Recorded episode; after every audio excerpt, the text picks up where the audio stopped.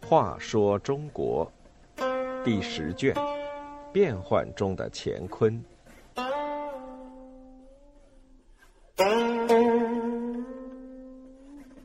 六，陆贽苦谏。陆贽坚持向吝啬多疑的皇帝反复进谏，请皇帝下罪己诏来挽回民心，终于使唐朝局势转危为安。一，莽撞的政策。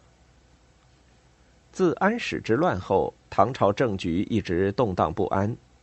唐德宗继位后，急于大治天下。贸然对各藩镇采取强硬态度，才一年就爆发了资清李正己、为博田悦、承德李维越、襄阳梁崇义的反叛。朝廷军力不足，只能依靠其他藩镇去平叛。打来打去，在建中三年又爆发了第二轮反叛。后来帮助朝廷平叛的平卢朱涛、魏博田悦。资清李纳、承德王武俊四镇联手再叛，淮西的李希烈也公然对抗朝廷，通往东南的生命线汴河多次被切断，朝廷一片恐慌。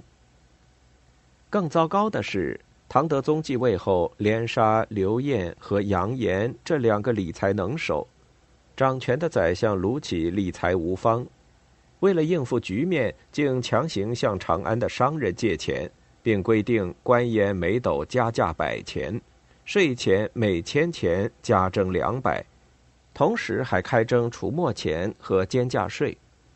除没钱就是交易税，监价税就是房屋税，搞得朝廷所在的关中地区民怨沸腾，以致泾元兵发动兵变，一举把唐德宗赶出长安。推出朱此为首领，占据长安，自称皇帝。二，宣传攻势代替军事攻势。流亡到奉天的唐德宗意志消沉，幸好这时有一位干练坚强的翰林学士在他身边，这就是陆贽。陆贽是当时名闻朝野的文豪，他每日为唐德宗起草数以百计的诏书文告。气势磅礴，充满自信，没有丝毫的犹豫，维持了朝廷的门面。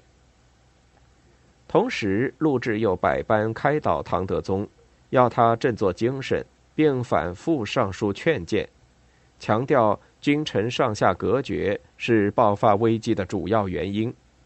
现在应是总结教训的时候了。唐德宗开始还听着，后来有些不耐烦了，反驳说。正是想纳谏的，可是朝臣的上谏总是老一套，追问之下就再无内容。朕也想对臣下推陈不公，可是往往被奸臣利用，才造成如此的局面。陆贽赶紧又上书，说君臣之间有九弊，而在君王这一方就有好圣人、耻闻过、逞辩己、玄聪明。立威严，资强弊六弊，自以为高明，猜忌臣下而又用威势压服人，一意孤行，刚愎自用。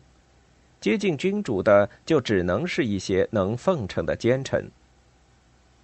唐德宗被他说的无言以对，只得表示接受。三，皇帝的自我批评。兴元元年（公元784年正月）。朝廷颁布了一份由陆贽起草的罪己诏。诏书开宗明义就说是皇帝本人要推陈改过，并检讨自己，常于深宫之中，暗于经国之务，积习易逆，居安忘危，不知稼穑之艰难，不恤征戍之劳苦，不通下情，造成现在很多地方陷于战乱。出现人烟断绝、田来多荒的惨景。天谴于上而政不悟，人怨于下而政不知。上累于祖宗，下富于征戍。这些最实在于，因此下令今后臣下上奏，不得再用原来尊号中的“圣神文武”字样。对于李希烈、田悦、王武俊、李纳等反叛的镇将，这份诏书也称其起兵是皆由上失其道而下离其灾，朕实不均，人则何罪？于是宣布都予以赦免罪过。朱涛如能反正，也赦免罪过。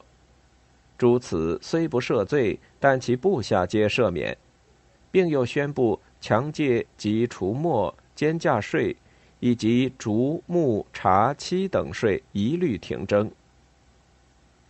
这份罪己诏颁布之后，据说四方人心大悦。山东的士族听了诏书后，都感动得下泪。叛阵的营垒立即发生了分裂。王武俊、田悦、李纳马上撤去自封的王号，上表请罪。朱涛、朱慈两兄弟坚持反叛，在当年都被打败。朔方镇的李怀光在帮助朝廷平叛后，又举起叛旗，也在下一年被平息。唐朝在表面上总算又恢复了统一。陆贽为唐德宗缓解统治危机出了大力，唐德宗对他也极为信任，一时号为内相，即因为翰林学士在宫内办公。不过，唐德宗下罪己诏毕竟是被逼出来的。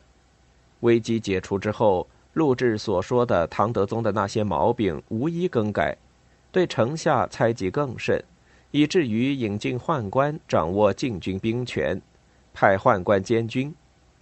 对直言不讳的陆志也觉得讨厌了终于将他贬逐中州也就是今天的重庆忠县陆志最后就死在了中州。